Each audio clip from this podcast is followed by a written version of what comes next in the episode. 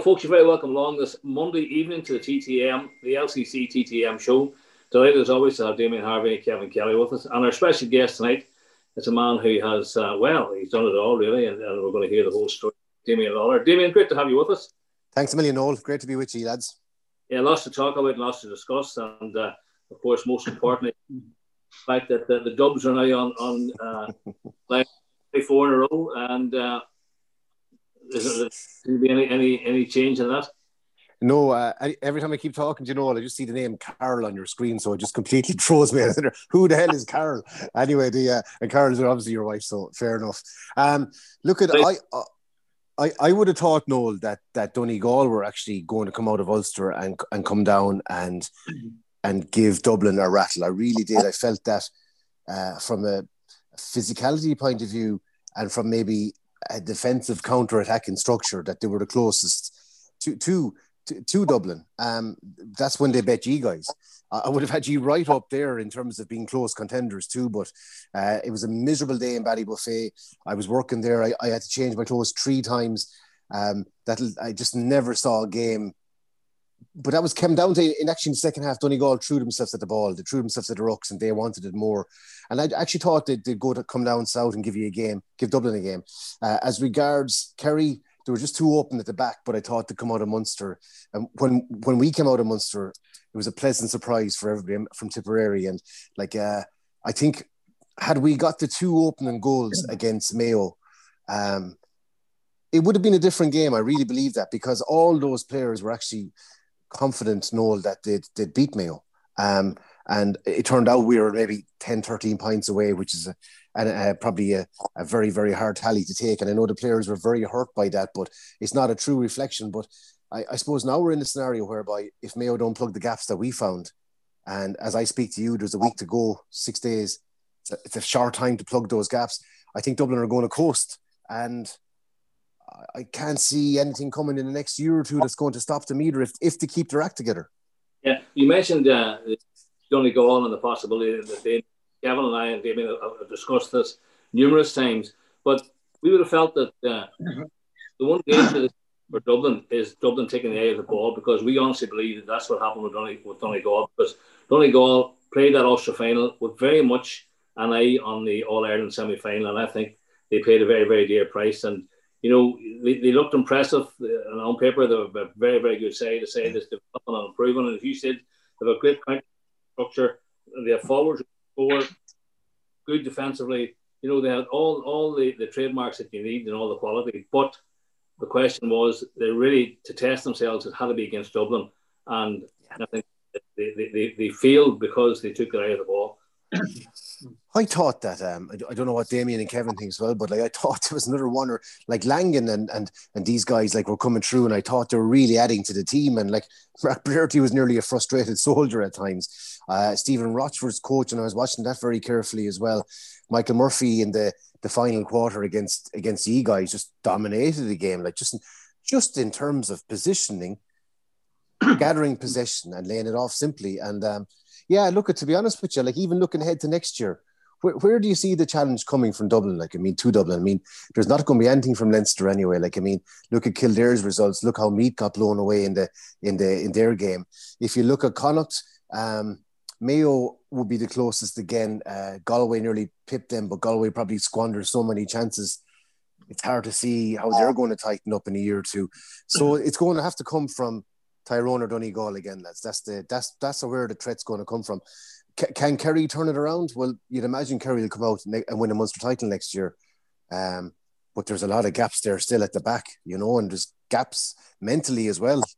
Yeah, Kevin, I'm just thinking. Damien asked there, where, where is the challenge going to come from? Well, my prediction for next year's All Ireland semi-finals, which will also be played in in possibly in June or July, is Dublin A will play Dublin B in the first match, play Dublin B in the second game, Kevin. Aye, well, good luck with that, but I, I don't buy into that. I think mm. I think this Dublin team have to be applauded for what they've what they've done for the GAA and know um, maybe it's time to stop certain grants and money. We, have yeah. we've created the monster. We don't have to keep feeding it. Um, but I think while the provincial titles and championships are, are very important, I think realistically looking ahead, you know, the only the only way the likes of Dublin are going to probably be caught is if there was an open championship. I know that's never going to happen, but you know, you imagine there if, if Dublin had a go to Ballybofey on the wet day that, that Tyrone had a go, for instance, you know, you're travelling, you're going on to a pitch, it's a mud bath, which you wouldn't be used to. Um, it takes all that um, away. I think I think the uh, the provincial championships this year were, were a breath of fresh air, apart from obviously Leinster, which is uh, like there's no point even talking about Leinster as a championship, to be honest with you. Um, I think uh, come back to Munster there, great to see Tipperary, unbelievable to see them. Um, actually, they, they won me money as well. I have to say, I had them back, but that's neither here nor there. But I think uh, you go back and it's the whole, it's the um, it's a knockout. You know, one one go at championship football. Uh, there's no doubt Cork caught Kerry that day. You know, David Clifford missed two or three frees. He would normally put over his eyes closed. Kerry didn't play well that day, but you know, it still took Cork till the last kick of the game to beat them. And I think, uh, as I said at the time, when when Tipperary come off the field after winning the extra time that day, I'm sure when they heard that Kerry were out, it was a win-win for them because you know going into the going into the, the, the Munster final, it was always going to be very hard for Cork after beating Kerry. They probably thought, right, we put we you beat Kerry, you win the Munster Championship. You know, no disrespect to Tipperary, and and um, but I felt that uh, Tipperary probably went into that game with, with everything to win because Cork Cork had everything to lose because it beaten Kerry. Everybody was saying Cork's in the All Ireland semi final, which is very dangerous. And the same um, about uh, Ulster. I said at the time there was very little between Tyrone and Donegal. Felt that if Tyrone had come out of Ballybofey that day, Tyrone would have won Ulster. I definitely could not have seen Tyrone slipping up against Cavan. And again, no disrespect to Cavan, they deserve to win Ulster. But um, you know, there's Tyrone don't slip up against those teams they're expected to beat. And you know, going back to your point earlier on, um, Ciaran Thompson, I think, got seven points against us that day in Ballybofey. Yeah. And and uh, you know, he, he, he didn't Donegal didn't start him for whatever reasons. Um, people said he had a wee slight injury. Maybe they were thinking in terms of Dublin down the road, and and um, you can't think that far ahead in, in knockout football. Yeah, that's one of the, one of, one of the prices that you can pay. Mr. Harvey, uh, I suppose we've discussed this long and hard over the last number of weeks in terms of uh, who, what, why, and whatever. But uh, there's no doubt about it that when we look at it now, we're down to the the, the, last two. Uh, Mayo, I suppose most people would have expected them. And told, even had Dublin or even had Kerry Park been in or Kerry or Cork been in the All Ireland semi final, there's a fair chance that most people, uh, from a betting point of view, would still gone for an All Ireland final of uh, Dublin and, and, Mayo.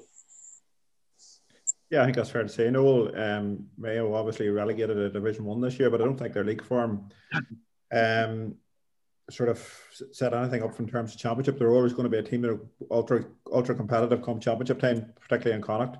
And it actually, I think it actually suited them because it gave them something to fight for this year. And see, they've introduced a new a few new players, but um, that's their problem. I think you know. I think I think from a cohesive unit point of view, I don't think they're near where they need to be to take on this Dublin team. Um, I was listening to an interview during the week where Jack, Jack McCaffrey talked about, you know, just giving it up for a while because he was just tired of the relentless training that was required to reach that level. Um, but that's no problem. We just slot in another. With you know, there's there's five men waiting to take his place, and they're equally as good. And that's the that's the difficulty.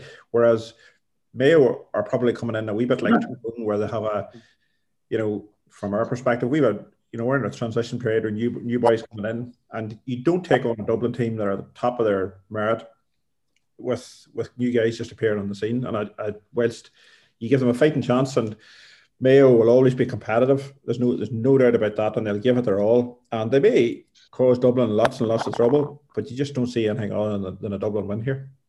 Yeah, it'll be a huge, huge shock and a massive surprise. Having said that, I mean, you know, uh, Croke Park, an empty Croke Park, a very, very wet, windy type of an evening. You know, Dublin come up and played Tyrone and Omagh this year in the league, and it was a horrendous night, absolutely horrendous night. And uh, I, I, thought that certainly improved our chances, and as it turned out, it worked well. I mean, the weather's not, uh, the forecast isn't great for next weekend. You know, who knows? Will, will that favour Mayo or, or uh, will, will, um, affect that at all? Um, like, I do think that with the hype being being stripped away to a fair degree, that will help Mayo. Um, I think that Mayo have come down Croke Park before, uh, performed very well in All Ireland finally, and not come away with anything. The expectation has gone really downhill since then. That'll help them as well. The empty Croke Park will definitely help because, for as much as Dublin dominated Cavan last week, there was only five points in at half time. And, and I found that incredible because um, I thought Dublin's dominance maybe with with a packed crowd, maybe they would have maybe the, the, the, hill might have brought them, I suppose, maybe a bit more momentum or whatever. But five points is not insurmountable, and I, I Cavan tried everything. They tried the flanks, they they tried uh, to go direct, um, and and they tried the counter attack, and then Dublin were able for all that. And I think Noel to be able for all that, no matter what the weather as well. I, I love this talk about a, a dodgy full back line and a keeper dodgy under the high ball. I know that that that weakness has gone about seven years now. To be fair, so I think that I do give Mayo. I do give Mayo hope. There's no doubt about that. Um, why why do I give them hope? Um, I think in the in the in the last few finals, they've brought they've brought a performance with them. I think James Horan needs knows what is needed to, to be produced on the day. Uh, the likes of Paddy Durcan and Oisin Mullin, although he wasn't great the last day, I, I, you know they've given a huge impetus to it. Um, their bench is not as strong as they used to be. They're they're they're not totally uh, kind of how will I say they're nowhere near the finished article at midfield, and they struggle with some kickouts. So that's the area that they need to address apart from the soft centre that Tipperary found. So there's three big issues to sort out there. I don't think you can sort them out in two weeks, and that's why I don't think they'll win the game. But everything else, their full forward line is as strong and as powerful as anything in Ireland. Uh, their attacking defence is exceptional. Their conditioning is the closest to Dublin's.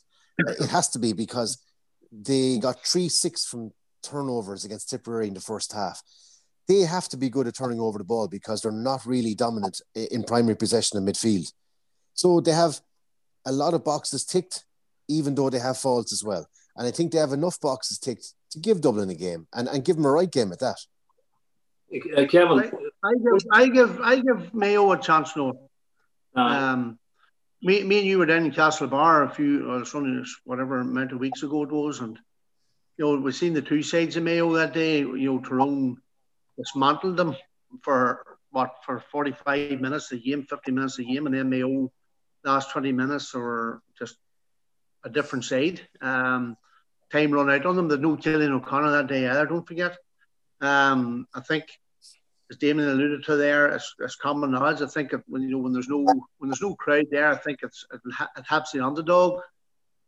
Maybe more so. There's probably Mayo more demons than anybody else when it comes to Croke Park on All Ireland final day, and there's going to be no hill there till till intimidate them, whatever way you want to put it. Plus the fact, you know, don't forget, it was 2016. The, the you know they, they give Dublin two own goals. 2017, they, they got a man sent off when they were in the ascendancy, and you know, I think if you go back over this last number of years, maybe with the exception of 2018 when Tyrone played Dublin, um, I think Dublin have produced probably not their best performance when it comes to the final. Like they played, they played better in the championship the whole way through, but um, seems to be that they, haven't brought their, their, their best performance till the final. And you know they're going to have to do that again, obviously, for Mayo to have a chance. Mayo is going to need everything to go right on the day, but I definitely give them a chance next Saturday. Uh, something that Jimmy mentioned there, or didn't mention actually when he was analysing the very, really about the quality of the full forward then with O'Shea and Conroy and and, and O'Connor. O'Connor, sorry, absolutely brilliant. The, the scoring threat alone is, is is amazing, but it's getting the ball in there and getting the ball in on time and the quality of it. And you know, I mean, pe- people don't seem to realise how hard working, tenacious, well organised, and focused this Dublin defence is. They can have 12 men behind the ball defending as they were uh, against Meath in the opening 25 seconds of that game. And within 10 seconds, 12 men on the other side. They have brilliant pace, brilliant organisation. And, and you know they can eat up that that uh, Mayo attack quite quite easily. The, the, one of the things that, that wasn't mentioned, Damien, and, and uh, be asking Mr. Harvey because it's mm. an area that, he, that he's familiar with, is the role and quality of the goalkeeper. Because um, I, I feel well, he's, an, he's a good keeper, a good shot stopper. Kickouts aren't great, and if the pressure comes on, as we've seen before, uh, Damien Harvey, that is.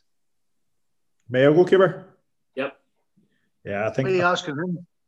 Because uh, when he mentioned poor kickouts, and then he probably turned to be very, it was very good of him. Uh, thanks very much. So, um, you're dead right.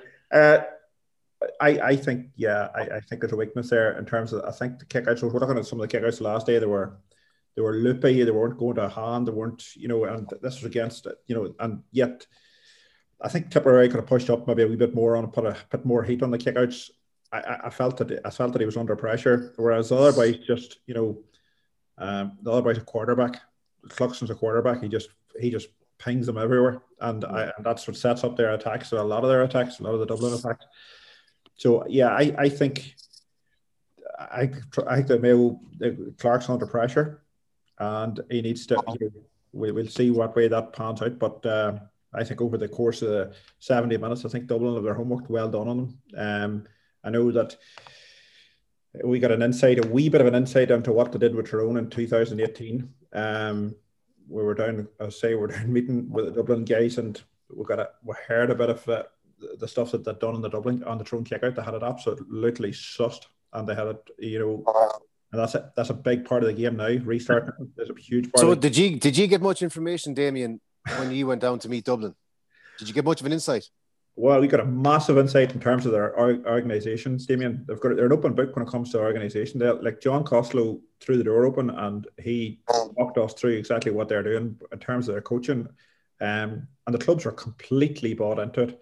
I have to say, you know, John Costello is he's basically the man in charge. Like he yeah, he, yeah, yeah. he, he makes the calls, and you know, a lot of the decision making is, you know, yes, they'll give a nod to the their various com- committees, but mm. you know it's a slick operation and they, they run it like a business and it's it's whilst it might be amateur in in, in its outlook it's professional and it's and in its ethos and everything they do so I have to say they're just they've got themselves organized everybody else needs to step up and and, and you know stop complaining and stop whinging and get on with it you know there's things that can be done to plug the gap I fully but, agree with you yeah. yeah you know will, will will they will they ever will we ever plug, plug the gap we'll see but I think there's a lot of people just need to get, get themselves organised, and a lot of counties would need a. And, and I'm seeing signs of it. I'm seeing signs of other counties get starting to get their act together.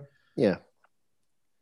Well, uh, I mean, uh, the challenge is there for everybody, and I mean, Damien, would you agree that uh, football is technical? We, we've we've seen Kerry at the top, we've seen the Dogs at the top, we've seen Meath for a period, we've seen uh, a really really talented uh, Offaly side away back in the day, we've seen Ulster sides at the top as well and it is it, it comes in cycles, and Dublin are at the peak of their of their powers. It's a wonderful cycle for them.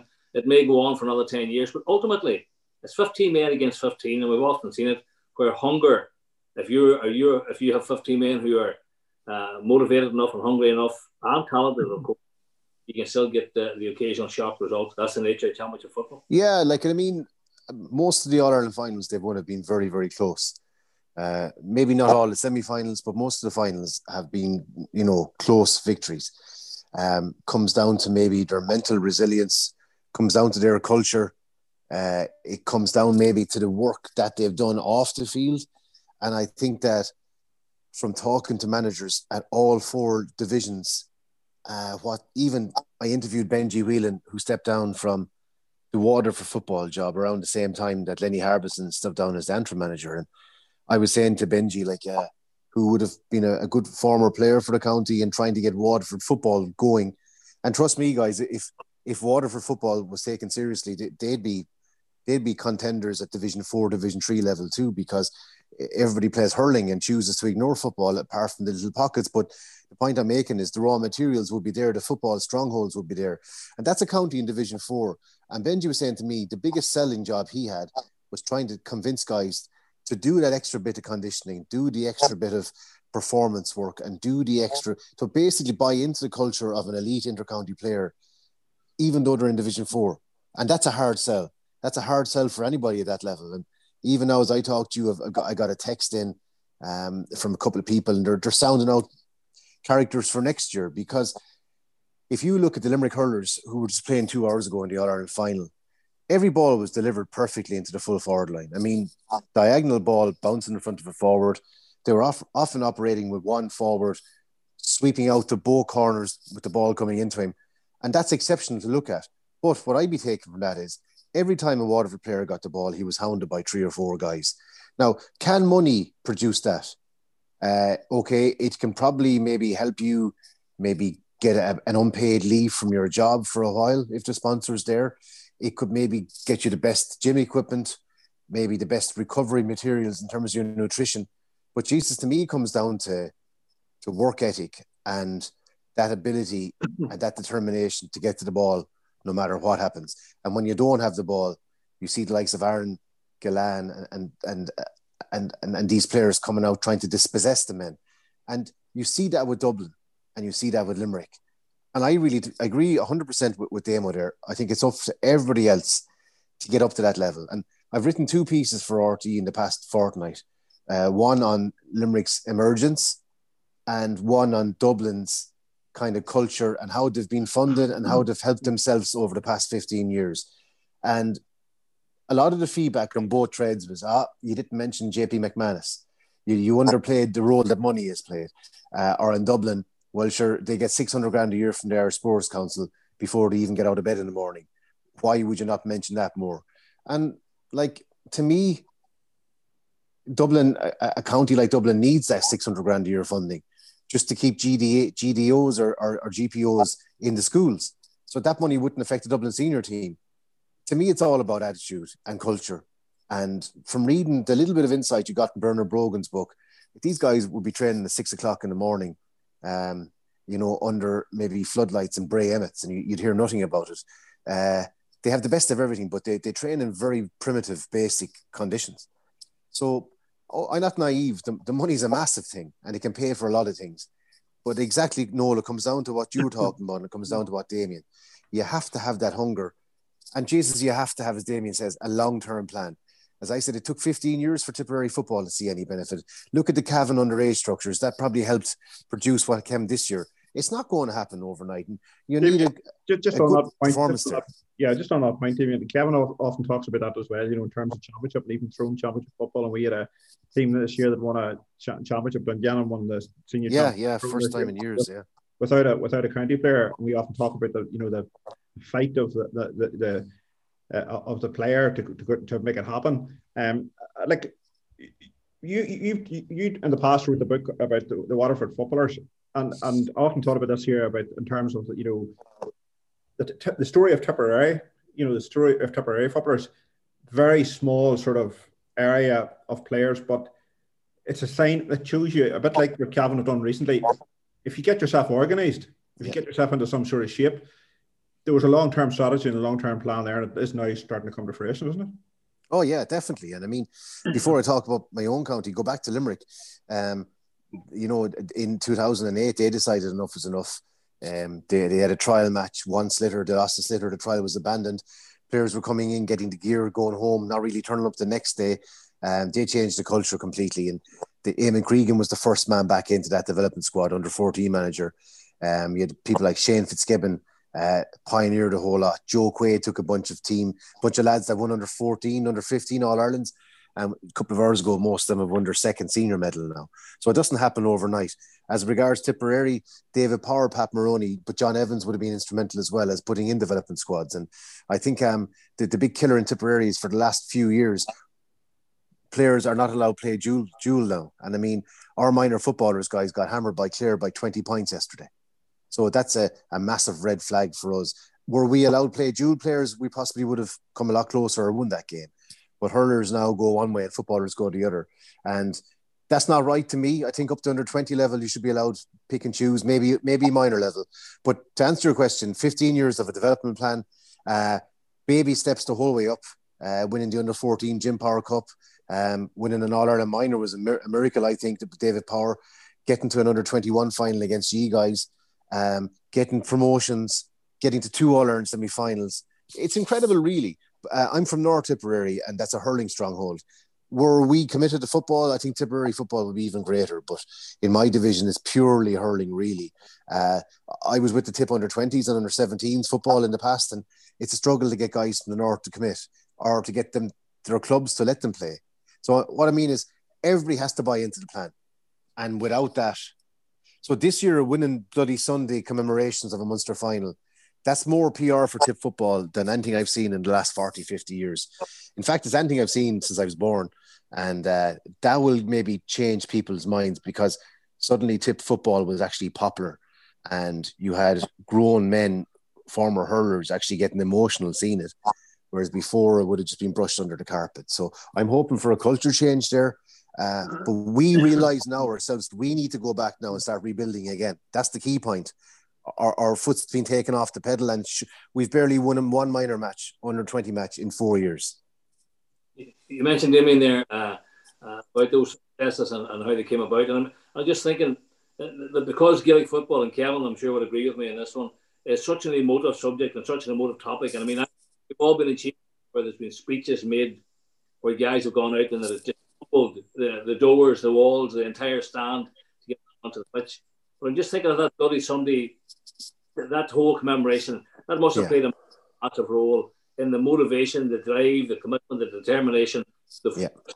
that Tipperary Yeah, they they realised the significance of it to an extent, and I think as as as it went on, then Noel, they they realised really the significance of it.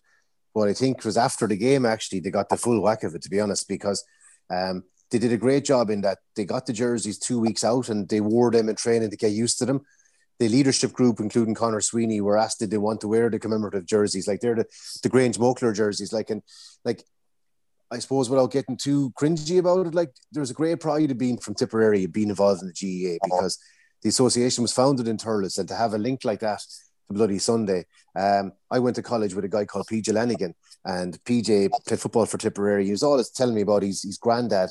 He, he's two medals, and he played on Bloody Sunday, and I suppose as a young lad, I didn't really appreciate it, you know, and it maybe took Mick Foley's book and the events of this year for me to cop on what was all about. You know, I mean, got a sense of it around the time Ireland played England in rugby, um, but just a privilege to be from the county, really. And the great thing about what the lads did was they parked the emotion of that maybe two weeks out. Uh, they acknowledged it and they got on with it and they played football because they knew they could beat Cork. I think maybe against Kerry, psychologically, that could be a bridge too far, in my opinion not saying the players would feel like that, but they went down actually and they let their football do the talking. And I think afterwards, the enormity of it hit everybody. I mean, the, the very, very emotional. And I knew, we'll say, before the, the Mayo game, they were going to lay a wreath uh, at the side where Michael Hogan was, was, was shot dead. And, and that was going to be win, lose, or draw. And to me, uh, there was a photograph of a Tipperary team from about maybe 80, 90 years ago standing on that spot and then there's the current day team standing on that spot. And, and that was very, very raw for everybody. And the point I'm making is there's still direct descendants from that bloody Sunday game in the county. And you got to meet them this year with the with the with the reeds being laid, and that's still very, very raw, you know. Yeah, yeah. Kevin, we, we've often said it here. If you always do what you always said, you'll always get what you always got. Goes back to what, what Damien was just saying there. But if there's no plan in place, if there's no enthusiasm, if there's no commitment, if there's no long term strategy, things are not going to improve no matter how much talent you have. Well, that's it. No, you go to build a, build house or whatever, you have to put the foundations in, and you have to have you have to have that forward plan of where you want to be in, in X amount of years. But of course, um, I still we talk about this. Meaning, you talk about this all the time when we're going to football. You know that you still need that will and hunger and commitment. You know, if it doesn't matter what structures are put in place. You go out on the field, you cross the white line, you haven't got them things, that will to win and hunger and all the rest. You've got nothing in my book. Hmm. Um, and you know, management teams and everything can put everything into place, but you're powerless when when you go over that white line. And and uh, many games have you seen where, where teams have um, seem to be coasting and the game goes away from you and, and on, out on the field and there's nothing along the line you can do nothing, absolutely nothing about it. It's up to players to have to think their way out of them situations. But look, the structures have to be put in place. Um, I think it's brilliant to see Alex. I'm not condescending, but it's great to see Alexa Tipperary coming there because you will have one in all Ireland minor. Um, Tyrone did beat them in, in an All Ireland under 21 final five years ago. And I remember, remember not long after that talking to a fella actually from Tipperary. I can't even mind his name now, but he was up, up at the function up at our place. And um, you're sort of giving out about the way Tyrone there was a bit of maybe bad blood after that game and mm. Tyrone done this yes. and Tyrone on that. And I sort of said, you know, you need to, you know, you need to park that up. The, the big problem you have there is, you know, you're playing second fiddle to Cork and Kerry down there, and you just, maybe before you go when you go out on the field against them teams, you maybe beat before you before you start. And you know, I, I says you need to forget about this whole Tyrone thing. It's maybe it's a North thing or an Ulster thing, but you know, you need to park that up. Sometimes I think the national media got on the back of that, but you know, Tyrone won that All Ireland under 21 final in my book, fair and square, and that day in Parnell Park. But my thing was that you know Tipperary need to start, and you know, from a football point of view, like if you take their take Kerry, for instance, there in the Joe McDonagh Cup final today, take Kerry out of the hurling, out of Tipper or out of Munster and hurling, any any of the uh, five uh, counties in, in Munster could win an All Ireland hurling title. Right. So what Tipperary footballers from my book need to be doing is um, you know, we're every bit as good as Cork, we're every bit as good as Kerry. Get the structures, they have got the, the good men. There's good men in every county. Yeah. There's good men in every club and it, it's it's getting the best, getting that obviously you're going to need money, you're going to need granted and all the rest. But as Damien and Laura there said there, you know, you need you need the men in place and you need to, you know, you need to have that commitment and you need to have that hunger and you know, don't be looking about and saying that this this county's getting this, this county's getting that. You know, go out because like you know, there's there's 25, 30 good footballers, good hurlers in every county in my book. Maybe everybody's maybe not getting the same levels of so obviously maybe people can take time off work and things like that then they're not you know it doesn't hit them in the pocket. That's a different argument. But like there is you know there's 25 30 good footballers hurlers in every county in my book. And it's only a matter of, of, of putting those things in place. That's at senior level but obviously you just can't you go straight in there you started on the 14 west development squads or whatever way you want to call it and you know get the right people in place try and take them players through and um, was Tipperary shown there in All Ireland Minor on the 21 final, they won a Munster title. Like that can't be can't be underestimated what they've actually done. You know, 85 years is a long, long time to have to wait to, you know, but they broke the ceiling now, and you know the next big thing for them next year to show that it wasn't a one-off, and you know when the champ when the draw is made, you know it'd be a big the next big thing for them would be take on Kerry in the Munster Championship and beat them. Yeah, absolutely, Mr. Harvey. Uh, Kevin just as, as he was talking about there in terms of what, what Tipperary must do from here on. Um, quality of game We often say that from, from Tyrone's point of view, playing Division One in order to, to maintain that, that real toughness, so to speak, it, it gives you a, a, it's a very, very important uh, requirement for, for any team that has serious aspirations towards winning an All Ireland title. Definitely, I think. Well, Division One and uh, Tipperary still in Division Two, Damien, after this year? Were they? Did they... No, we're we're Division Three demo, yeah. Aye. So we need to so, we need no, to get back up there. Yeah, absolutely. That's they got to be. A, I think Division Two at the very least is a is a is a minimum requirement. Um, and for a team like Tipperary, that's where they need to go. That's where they need to be getting to because obviously they were Tipperary in the last couple of years were very competitive up in the likes of athletic grounds against Armagh, and any team that's going in against a Kieran McGeeney prepared team and beating them in in in, in Armagh are, are fairly well, fairly they've got themselves rightly organised. Um, but yeah, look from Tyrone's own perspective, I think uh, it's a big legacy of Mickey Harte's to leave uh, Tyrone in Division One, um, because that's where you want to be. That's where the big games are, and that's where the competitive games are every week, and that's how you steel yourself getting them, getting ready for the championship. And um, yep. you know that's key key territory for the likes of an emerging team like Tipperary. They need to get themselves back into into Division Two at the very least. Um, yeah. and they need, they need to be playing those teams that are, you know, in the top sixteen. Uh, they're not going to. They're not going to. They're not going to make that breakthrough until they get themselves more regularly playing against those good teams. Mm-hmm. Yeah, of course, Damien. Uh, I'm just thinking that that uh, for Tip. Uh, now is the chance that they're Munster champions. They've got to capitalise on that. They've got to put a plan in place that builds on the success of this year and that success or that building on the success, maybe only in small steps, but there has to be a much, much bigger vision further down the line and using making good use of the success of this year. Yeah, so the, I think the uh, Damien's right, Noel. I think getting promotion to Division Two is paramount. Getting back to, to Croke Park is also massive for us, um, even if it's through the back door. They're the two goals I would set. Um, we're going to lose Colin O'Riordan. He's going back to Sydney Swans. Don't forget, we've got like uh, Peter Acheson is still in Dubai. John Maher, our captain, would have left to gone to the hurlers. He may come back. Seamus Kennedy, John McGrath, people like that. They're unbelievable uh, footballers, but they're with the hurlers too at the moment. So who do we have? Who, who's stepping up? Uh, Josh Keane, Lee McGrath, they're away travelling. Uh, they might come back. Michael Quinlivan was due to be gone this year. So the point I'm making is we're not quite sure from any given year who'll be who'll be around. Um, it's not like the tip hurlers where nobody leaves. Tip football has been fluid enough for the last few years, and it's definitely prevented us from from building further. But yeah, look, they play a great, great style of football. It's absolutely fantastic to watch. Those games that Damien spoke about against Armagh were as entertaining as you'll find anywhere. Uh, we bet Derry and Cavan in the qualifiers a few years ago. Incredible game. Like we love to attack.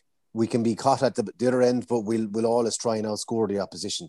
Play a lovely, exciting brand of football, and they're a great, genuine bunch of fellas. For, for me as a journalist to be in Uí that day and be from Tipperary was an unbelievable privilege. I think that's maybe the, the highlight of my career, to be honest with you. And for all the hurlers of one, just see these guys getting over the line, massive. And I think Gaelic football needs them to come up as well, if I'm being honest about it. You know, and I like Cavan under Mickey Graham as well. I like the way to try and have a cut. Um, and I think that maybe these teams coming up, trying to build and trying to threaten, like we say, the likes of a Kildare or a Meath, you know, on, on, a given day they could beat them, and that's another step up. So, look, at long may it continue. We've got a good manager there now, David Power, a good backroom team. But knowing him, he'll be looking to build. We wouldn't be happy. No, we wouldn't be happy with the way the year ended, and I don't think we'd be happy just to accept that this will be it for this team. They'll, they'll want to push on. Yeah, of course. Uh, I'm just think when you when, when you look at it and you see what's happening in Ulster and how close and competitive it can be, and even though Kevin did say earlier that it's unlikely Tyrone will lose a team that they're expected to, to beat, also Tyrone in the past have been you know, suffered losses that yep. they, they, one or two didn't expect. But when you look at how competitive Ulster is, and we pride ourselves on that, that any mm. team can make can make a fist of it. Look at look at how things are out west in terms of Connacht, and of course in uh, in Munster. But Leinster, you know, with everything, it all boils down. It all comes back to this huge yeah. monster, the Dubs, because the Leinster Championship is it's just not worth. Uh... I, I think you have to do everything you can to make it more difficult for them because, like, for, for all the new systems that's coming in, there's a split season coming in in 2022. There's going to be new proposals for football championships, but I expect the provinces to be retained unless there's four groups of eight. And um, if you're going to continue with provincial championships, well, what do you do to try and catch Dublin's dominance? So you have to fund the other teams more. You have to try and reduce Dublin's funding a little bit, and they've been arguing against that. Dublin have.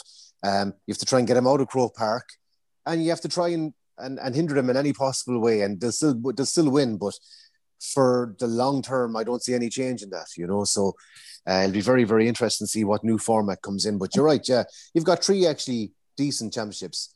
One exceptional one in Ulster. Connacht's very strong at the moment. Munster this year was exceptional, and um, Leinster is a take out Dublin out Leinster. It'd be a cracking championship. Yeah, yeah. But that's as you say, Noel. That's the dilemma we face. Everybody faces at the moment, and Dublin have made themselves that way. Yeah, Kevin, there's no doubt about it that that, uh, that Dublin team are. I mean, why do you complain about it and all the rest? They are the, the benchmark, but they also are an absolute delight to watch when they are playing football at the at the way uh, the manner and the way that they can.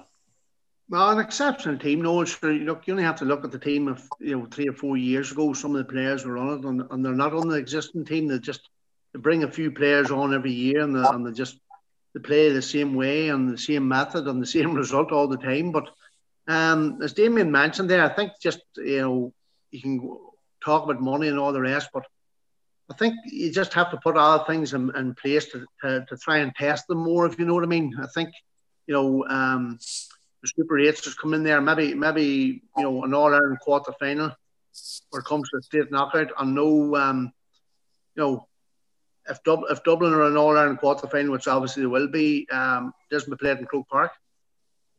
Can we, not, can, we not, can we not do it just with, with good with Galway, you know, Galway hurlers? Not just send them to a different province. We're not sending them no, You're trying to keep, you know, obviously the provincial councils need the provincial championship because it's, yeah. it's, it's the money making, but I think you know you get the state knockout. It, it, um, it showed this year. Obviously, it, it, we're going to be talking about money and things like that there. But you know, perhaps perhaps the time has come for you know all Ireland quarterfinals. Not not necessarily them all have to be played in Croke Park.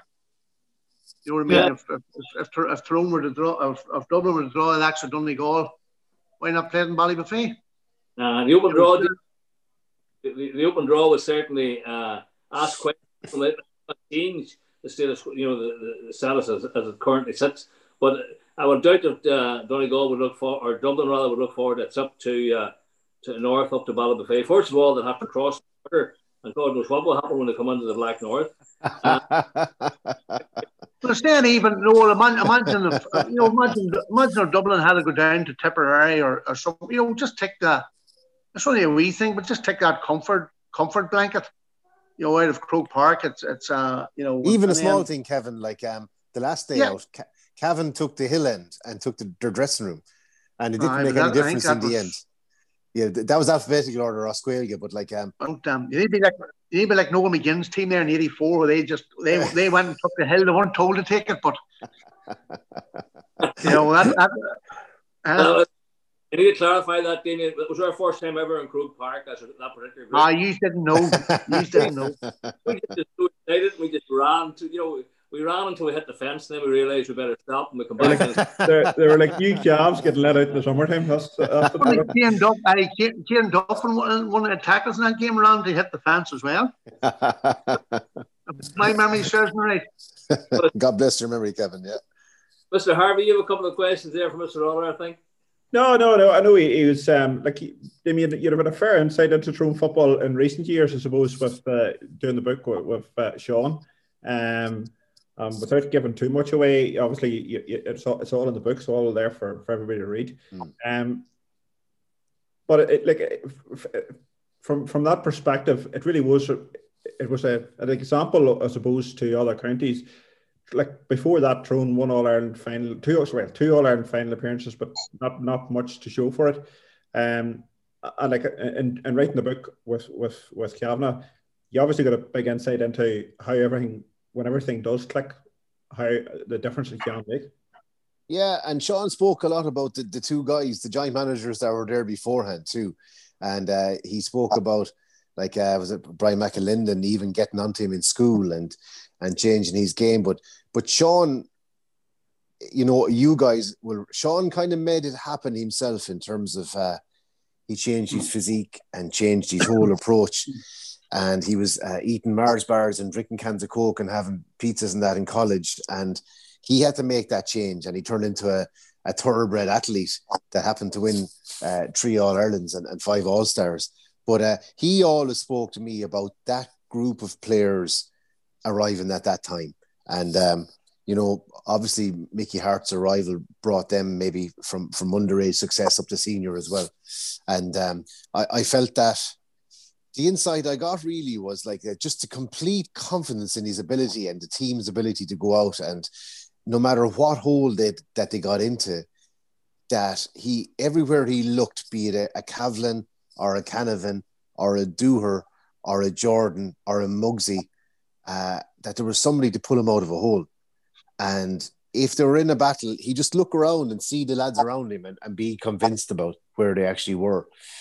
Um, I think like uh, doing that book was a great experience for me. Um, I, I, personally got on very well with Sean. I have done for for twenty years. I consider him a great guy. Um, he's been a good friend to me, and I think when the book came, I was after writing Jason Sherlock's. Well, I wasn't after writing it. I was Jason Sherlock give him a hand writing his autobiography before the year before, and I think you probably got that right the first time there. Do you mean? well, I think you have to be careful because I suppose you ghostwrite it, but you fall into the background very, very quickly because uh, it's their book. In fairness, and I didn't want to do another book at all, to be honest with you. After I was tired, and a text arrived in one evening. Sean had been approached by a couple of publishers, and he said, um, "Look, it's yours if you want, if you have any interest." And I just said to my wife, I said, "What, what do you think?" She goes, "Well, you have to do that." You know, because both Ruth and I met Sean and Fionnuala at an All Stars. What year did Sean get his first All Star, David? I should know this off the top of my head, but 2003, I presume. Um, but we we met him at the, at the All Stars in City West and, and Fionnuala, and we we um we all clicked that that evening. We've been friends ever since, you know. Um, but he was, to be honest with you, just from a, a journalist perspective, he was a dream to work with. Um, absolute dream. A couple of things that maybe we, we we refined or left aside and didn't put in but um, Sean trusted me hundred percent, like uh, to, to write everything as as he as he as he saw it. And sometimes I had to maybe protect Sean actually, you know, because he was too honest and too too forthcoming with his opinion. And obviously, like Sean and Mickey wouldn't have had the, the closest relationship. And I often wonder then how, how that left Colm in, in the years. But uh, I don't think it, it, it, took a funk out of anybody. Um, Mickey got on with his job. Sean said what he had to say. Uh, Colm got on with his job as well, you know. But um, that night we launched it up there. Um, Peter Canavan and all the guys came in and we had, we had a great night. And I think it was just an enjoyable book to do with him. He was he was very, very open. But like Sean accomplished an awful lot in his career, won an awful lot, very successful. His wife is successful, and they're just kind of a they're a good family and pleasure to be involved, Damien. To be honest. Yeah, and I suppose did that give you? I suppose your your latest book then. Um, I suppose yeah. you know the get all at the other end of the story, the guys who who leave the eighty thousand stadium yeah. and uh, and and suddenly it's the silence of it all after it. I'm uh, looking around to see do I have a copybook, uh, do I have a copy of it handy, but I, they've all sold out of my house. So myself uh, my wife both. I, well, it's what it's when the world stops watching. I think is, yeah. is what you called it. So yeah, you know, and well, first of all, I was very impressed with the lineup of people you managed to get uh, to interview for that book.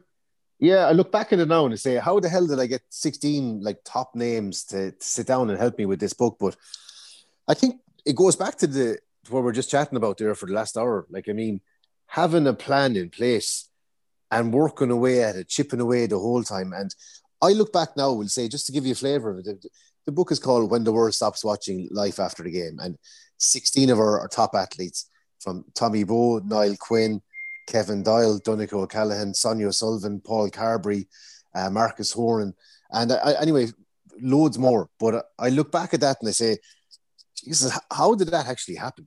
But I just did like one per week, or in terms of texting or calling one athlete per week at demo, and they agreed to do it. Like only two or three, uh, you know, a couple of the top name rugby players didn't get back to me. Um, one or two guys come back to me and said, "Look, I'm not ready to tell my story just yet." So I got those 16, but I worked away at it every single week for. My target was 5,000 words a week to write 5,000 words a week. And it, on top of that, then you have to prep and you have to line up your next guest and a bit like you with your podcast and all that. I'm, i know by you three gentlemen, the amount of research you've done is is mind boggling, and uh, I know by your your your army of, of knowledge. But what I did, to, what I had to do then was you couldn't just dish up sixteen short stories. I feel and leave it be in a book. I had to try and tie it together in a narrative, and I think I did that with. I got four professionals consultants, academics, sports psychologists, the likes of Gary Keegan, to tie the whole thing together. Because if you grow up and you're judged your whole life on whether you win or lose at the weekend and how you played and how much you scored, well, when you're 25 years of that and you come out the other side, sure you're totally conditioned. How are you going to react then? Your whole identity is wrapped up in it. And uh, I saw that. So that's part of the reason I did the book was was just fascination with how people coped and did you after find, Did you find Damien in terms of you know the professional athlete as, as opposed to the amateur athlete? Eh, does the does the gunk of leaving the big stage is it still the same no matter whether you're an mm. amateur or a professional, or is it much much more difficult as, your, as well, professional because obviously they you know that's their livelihood. Yeah, so I'll give you technical. I'll give you a technical answer on this.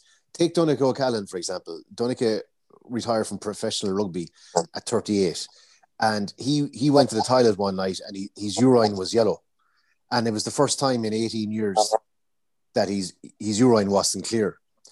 Uh, on another night, six weeks into retirement, his wife said, "We're going down to my mom's house for dinner uh, in three or four nights' time on a Thursday night."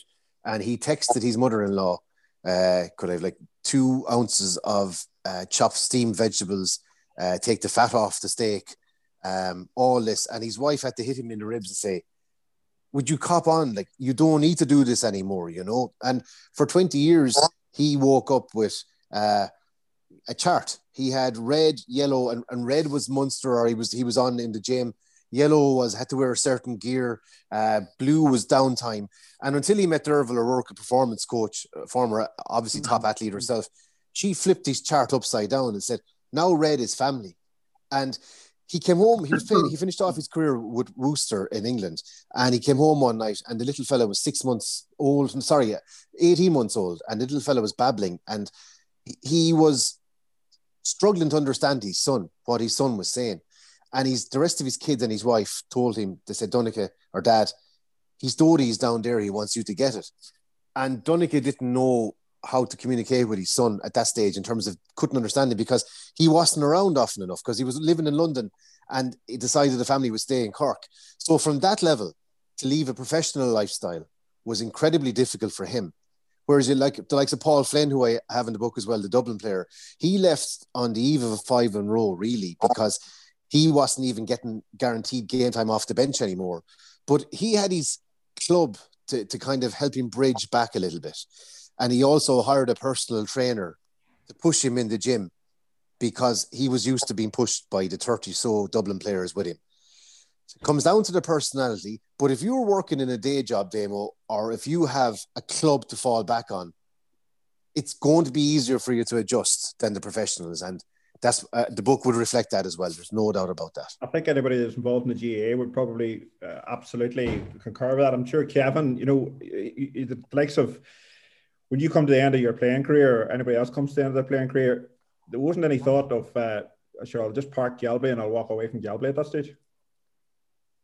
No, that's when the, the underage football uh, thing kicked in, Damien. But just interesting there to say, Damien, Damien there saying about writing 5,000 words a week. Jeez, oh. when the observer, was going, I was writing 25,000 a week. um, 5,000 words was an open paragraph. I, have been, 5,000 words. I've been there as well, Kevin. I've been there as well, Pat. I've been there. Yeah, well. yeah, yeah. You get paid by the line, Damien. But uh, um, no, listen, it's it's uh, there is there is look like Noel, you've been there too, or Noel Biggers, mm. like you played county and that. There, there is a when your whole life's adjusted to, to, to playing football and being associated with football, there is a massive gap there when it when it ends, and it, you can't even imagine what it's like for professional athletes or even them top inter-county players when the whole um, when the whole thing ends. Like it's funny, I was reading somewhere, I can't even mind who it was there the other day, just for you know, success when you win something, it's just it's, it's over in that split second. Once you once you, yeah. you actually win something, that's it. That's as good as it gets. Everything else is even where they who's this it was? I can't even mind now, but I was reading somewhere where when uh, maybe the World Cup. I'll tell you who it was. Sorry, it was Paolo Rossi, who yeah. was an unbelievable player. Like he, he broke my heart in '82. That, that, was the best yeah. uh, team ever, never to win a World Cup. That Brazilian team. But there was a, a thing going on it, and he said that um, when he was there in the World Cup and everything, and when the final whistle blew, that split second, he was on top of the world, and he said that after that there's more or less. Well, he didn't say all downhill, but that was as good as it got. That's a curse, so Kevin. That that's a curse, Kevin, because that's almost like an addiction that you have to feed constantly. You know. Yeah. As he said, five minutes after the, the, the final whistle blew, and you know, they congratulated each other, and it, it, they'd won it with the team bond of brothers, and they yeah. got the, the cup and all the rest. But it just hit with him that it was all over. I just wondered. It was all over. The tournament was all over. It took four years mm, to get mm, there. Mm. It was all over, and uh, he says he can't replicate that. He more or less said uh, and broken um, that the, the main thing was that seconds when the final whistle blew. That was, mm. and I thought when you won the World Cup, you know, you know, that's the way it would have been for the rest of your life. But obviously, you might not. get a year out of it. Yes. Yeah. Interesting, interesting thing on that is is that uh, the professional nature of the sport is you go back to a club who are paying you a, a decent wage and all the rest. But in the GAA, when you with the guys that you grew up with, people that you lived with all your life, and you know, goes back to the Tipperary thing this year, that, that, that success was much more than just winning that game. And it will last for years and years and yeah. years. It's, it's triple the, the stone in the water thing, but you just do not know. But I, I think back to our first Ulster title in '84, and people still talk about maybe not you, Damien, but but mm. uh, people here still talk about the '84 Ulster final and Frank McGuigan and and mm. we ah yeah yeah. So, so those types of things. So I, that's why I think the GAA has a wee bit.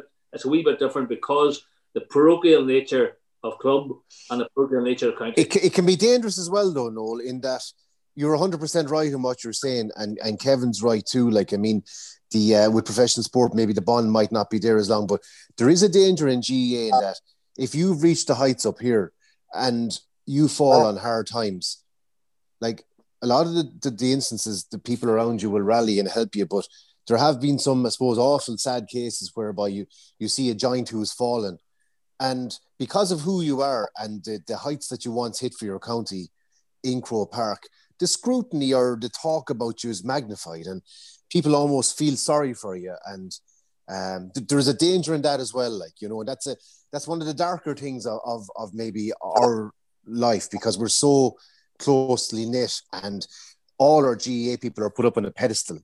Yeah. And you know, we've even seen it if we've even seen it like in in news coverage over the years. If anybody slips out of line, that the headlines are there hitting you in the face, and that's one thing we have to be wary of too. Noel.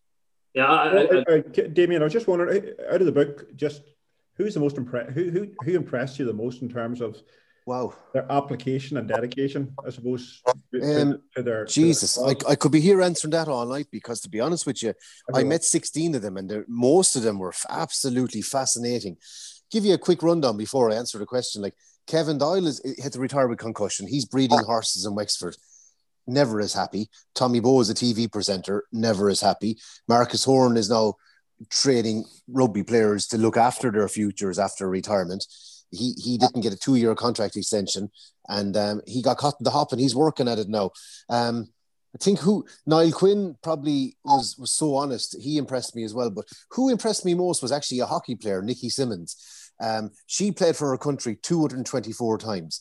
Uh, we didn't make the Olympics un, under her catchment, which is all she wanted to do, and she played through arthritis and everything. And she actually left the country because she couldn't deal with the, the failure of not having reached the Olympics. She couldn't handle it. And she didn't retire. She didn't acknowledge her retirement. She just moved away.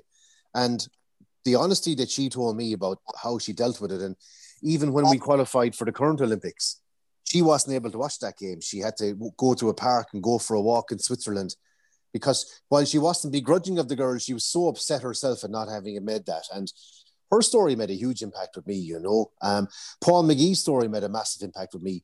Paul McGee, you guys might remember, he made his debut for Robert. no, the, the other Paul McGee, Kev. Um, there's, right. there was two, and this guy played for Wimbledon on, on his debut, 21st birthday, scored against Arsenal, uh, which meant that Arsenal had to beat Liverpool 2 0 on the last day of the 89 90 season, which they did. And uh, Paul was Thomas. Due, that's right, exactly. And Paul was due to get a move soon after Wimbledon had won the FA Cup. The crazy gang, he got on great there. He got a three million pound plus move to Coventry City around the time Roy Keane went to Man United for three point seven five. So that'll tell you what direction he was going in. He on the day he went to sign the contract with Coventry, he played one last training game for Wimbledon. Went up for a high ball with Neil Sullivan, the goalkeeper. Came down, smashed his leg, uh, as he as he recovered in hospital with the cast, he got a letter from Jack Charlton inviting him into the World Cup squad, and um, effectively he never made the, the, heights that he that he was on destined for. Um, he came back to Ireland, fell out of love with football, and after quitting over 40s football, he put on a lot of weight. His his life went down a wrong turn, and he he, he went to the stage where he was in a bar one night, left early, and uh, he contemplated taking his own life, and one of his friends copped it and, and ran after him. And the, the turnaround in his story, because he, he actually got back to play for, for Ireland at Masters level to fulfill a dream, like uh, the turnaround in his life uh, to go from that darkest moment was the most impressive thing for me in the whole book, I think, you know. And I was wary of actually starting the book with that story because of the the dark nature of it. But um, yeah, his story, Damien and, and lads, was, uh, the, was most the, most disappointing. I think the most disappointing thing for me reading uh, reading the section of the book that I read anyway, Damien, was uh, the fact that Shane Supple didn't didn't replace uh, Stephen Cluxton uh, back when Cluxton started. Because if he did, I think the landscape might have been slightly different. Yeah, yeah, and like he, they're diff, they're Shane probably would be more technically goalkeeper than Supple, or uh, sorry, sorry, than, than Stephen. But Stephen's restarts, as you say, sure, that's like Dublin's game plan you know, yeah. and Dublin's, you know, unbelievable. Well, listen, David, unfortunately, uh, as, as usually happens to us, uh, time beats us, but uh, yeah, I mean, great chat, lads. It really has been brilliant. Lots, lots of uh, insights into into those uh, stars and the lives they've led, and uh, but ultimately, I suppose it all comes back to the fact that in a small island like this, we produce some absolutely incredible people. and and you see see them at their best when it's through sport, their best and their worst, and sometimes the worst actually is their best. So listen, and, yeah, thank you very much for coming along tonight and taking the time to chat this, and uh, hopefully, uh, when the next book comes out, Kevin, the birthday book in there with you. Sure, with, with the amount of words Kevin is writing, he do it himself. I'd, I'd maybe need to get booked in somewhere. No. uh, listen, folks, that's the, the LCC TTM show for Monday night. Delighted as always to talk to you. We might be out again before Christmas. We don't know, but if not, uh, have, have a bit festive season and we'll catch you later on.